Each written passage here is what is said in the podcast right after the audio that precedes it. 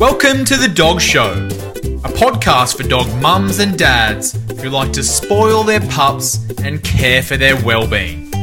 I'm your host, Will Blunt, and every week I interview global experts about dog health, nutrition, behaviour, trends, and much more. Let's sink our teeth into this week's episode.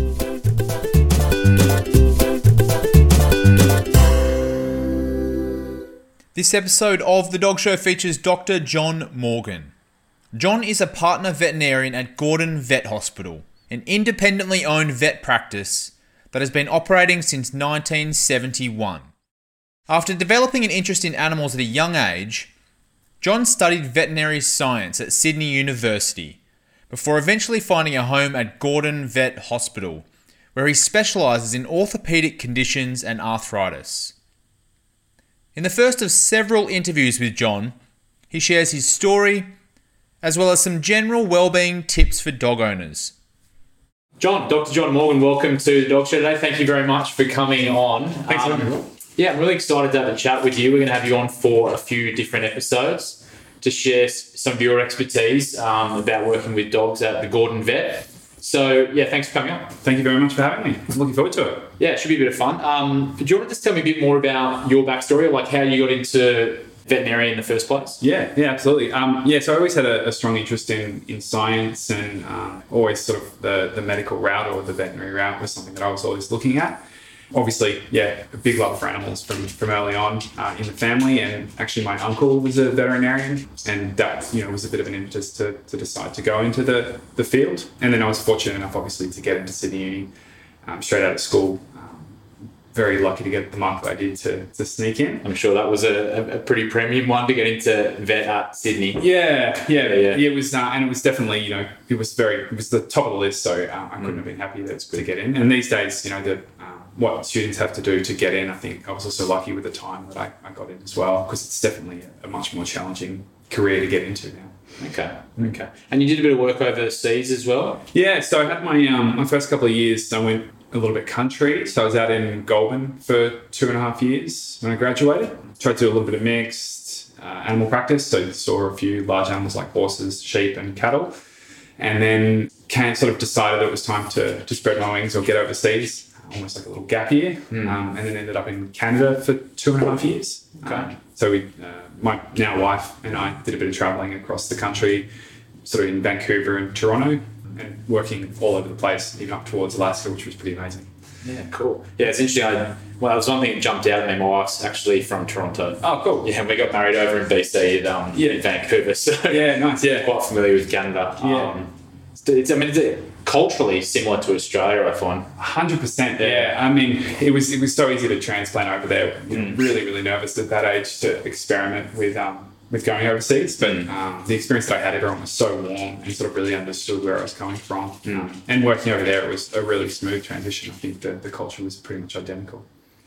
we've, got, we've got Frankie, my dog, walking around and with her claws on the ground here, which is uh, interesting. She- I think she can sense the vet in the room. Yeah, potentially. She's doing something anxious at the moment. We might, we might, we might move remove her from the situation for the next one. But um, yeah. So, um, what do you specialise in at, at Gordon Vet? Yeah, so my um, my main area of expertise is sort of a lot of the orthopedic cases or, or arthritis cases. Okay. So I uh, I often get internally referred to for cases of, of chronic arthritis or uh, even young dog limping can be a bit of a sign of uh, a future issue, uh, which is sort of where I um, I.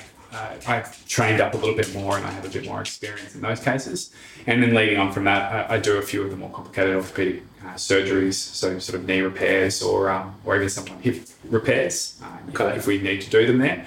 Um, but also, obviously, we have a, a wide range of, of specialist facilities in Sydney now, so it's about you know picking the right vet for the, the cases that are a little bit beyond my skill set. Okay, yeah. So I think we'll talk about orthopedics and arthritis a little bit more in a later episode. Yep. But are there any particular breeds that are more, I guess, exposed to those type of conditions? Yeah, um, I guess obviously we we always have a red flag on the large breed dogs. So um, Irish Wolfhounds, obviously very large dog, very fast growth, and they often have a lot of unfortunately bone cancers Okay. and hip disorders. And but Labradors are another very common breed that are susceptible to you know, again, potentially bone cancer, but also um, hip disease and even knee disease, because they do have a, a love of food, um, which does sort of increase their weight, which puts them at risk of those conditions. Yeah. So the weight management is so important. Yeah. It, it's vital, yeah, and we, we try and pick that up from a, a young age and at least talk to people about um, how best to approach it. But yeah, it, it's it's a, a key element in managing these cases, which again we can talk about a bit later on. Yeah, of course. So just as a, guess a general overview, if I'm a new dog owner and I come into Gordon Vet to, to see you for the first time and I've got a puppy or maybe I've got a rescue or something like that, what type of advice are you giving me to take home to about well-being and looking after my dog? Yeah, I guess um, it, it is sort of very much dependent on, on what's going on uh, and the breed of the dog. But probably in our area, we do talk a lot about preventatives. So obviously vaccinations um, and parasite prevention is, is probably the, the leading topic that we start talking about. And then from there, we start to move on to diet. Uh, obviously, what's appropriate for the breed of dog that you've got and um, their rates of growth. But also, we do cover things like potential health issues or even preventative surgeries, which do factor in a lot of specific breeds of dogs. Okay, so like when you say parasite prevention, you're talking about kind of the team uh, flea and tick medication and that kind of stuff. That, Yeah, yeah. So um, flea and tick prevention is big around here, and then obviously deworming and of course heartworm prevention, which is um, it, it is creeping back into Sydney. Yeah. and Australia generally we do have a bit of an issue with it, and I know that it's a big problem overseas. Cool. So do you have any favourite breeds that you like working with, or favourite maybe favourite clients like me? Obviously, will number one client. Yeah. Um, but yeah, no, we try not to pick favourites too much. Uh, I'm actually personally looking at the moment to uh, to get an Irish Terrier. Okay. I quite like the Terrier rank types of dogs. But yeah, I, I do. I like sort of the Labradors, very popular breed, and a good reason for it. Really lovely, um, really lovely nature and perfect family dog. But some of the high energy dogs, like you know, my family grew up with beagles, so I've got a bit of a soft spot for them. But um, not not high on everyone's list, but uh, yeah. I love the look the look of beagles. I don't know what they're like, their personalities and stuff a lot. Yeah, high energy. Are they? Yeah. Would be the Yeah. best way to describe it. And and very much scent driven. So you know you find yourself chasing them all around the, the suburbs sometimes.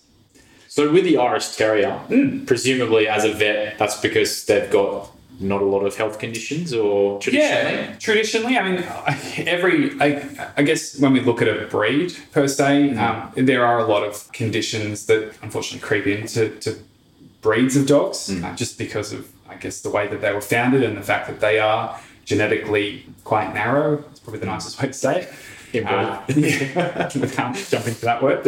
Um, but yes, we, we do um, we do see the terriers in general are generally a, a long-lived, relatively healthy breed of dog, with the exception that unfortunately they are prone to a lot of liver or pancreatic issues. Okay. Probably one of the more common problems we see within terriers, such as schnauzers, Irish terriers, and dogs like West Highland white terriers. Okay. But I guess as, as you said, every breed or every dog's just like a human's going to have something in its genetic line which could be Exactly, exactly, and I mean, uh, I guess the um, even even the beloved cavoodle, um, so the Cavalier cross poodle, we initially sort of thought, oh, great, uh, hybrid hybrid dog. So the the uh, benefit there is obviously we've got um, genetics from two different breeds that are coming together, reduces our risk of genetic problems. But we have unfortunately been finding that there is um, seemingly a lot of uh, genetic conditions creeping into the breed now, such as heart murmurs and even hip dysplasia or hip disease. So, um, where we thought we'd have this amazing trend, unfortunately, there even we're still having some some breed specific issues. yeah it seems to be the thing to breed with the poodle doesn't it Yeah. every other dog I'm Yeah. thinking they either make a super dog but yeah Yeah, and, and again, it, it did sound good, and I think that it's just obviously the boom has led to a large population of them. Which to keep up with that, we we find that we get back into our old habits and trying to trying to genetically it. then a, a, a narrow lineage Exactly. Yeah, and you've got your, your few favourite dogs, and then they end up sort of providing the, the Right. gene pool for the, the whole cavoodle. studs and all that kind of stuff Exactly. I Yeah. I guess that's where yeah as you said it kind of the more popular it gets the more it goes down that path right Exactly. And, and I mean, you now we're seeing uh, again an unusual phenomenon is this this hybrid trend. The cavoodle trend has now led to actually full breed cavoodles. So um, what, what's the difference Yeah, well, I I guess so.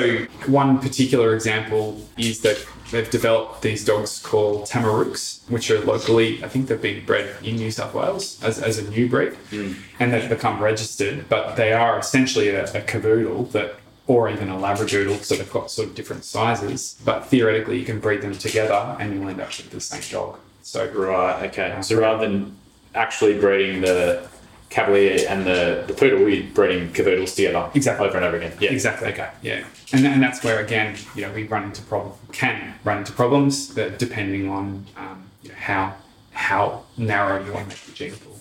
Okay, cool. Well, John, thanks so much for coming on today's show. I really enjoyed getting to know you, and everyone else I'm sure has as well. You've shared some interesting tips about general wellbeing for dogs. I look forward to the next time you're on. Absolutely. Thanks very much for having me. Cheers.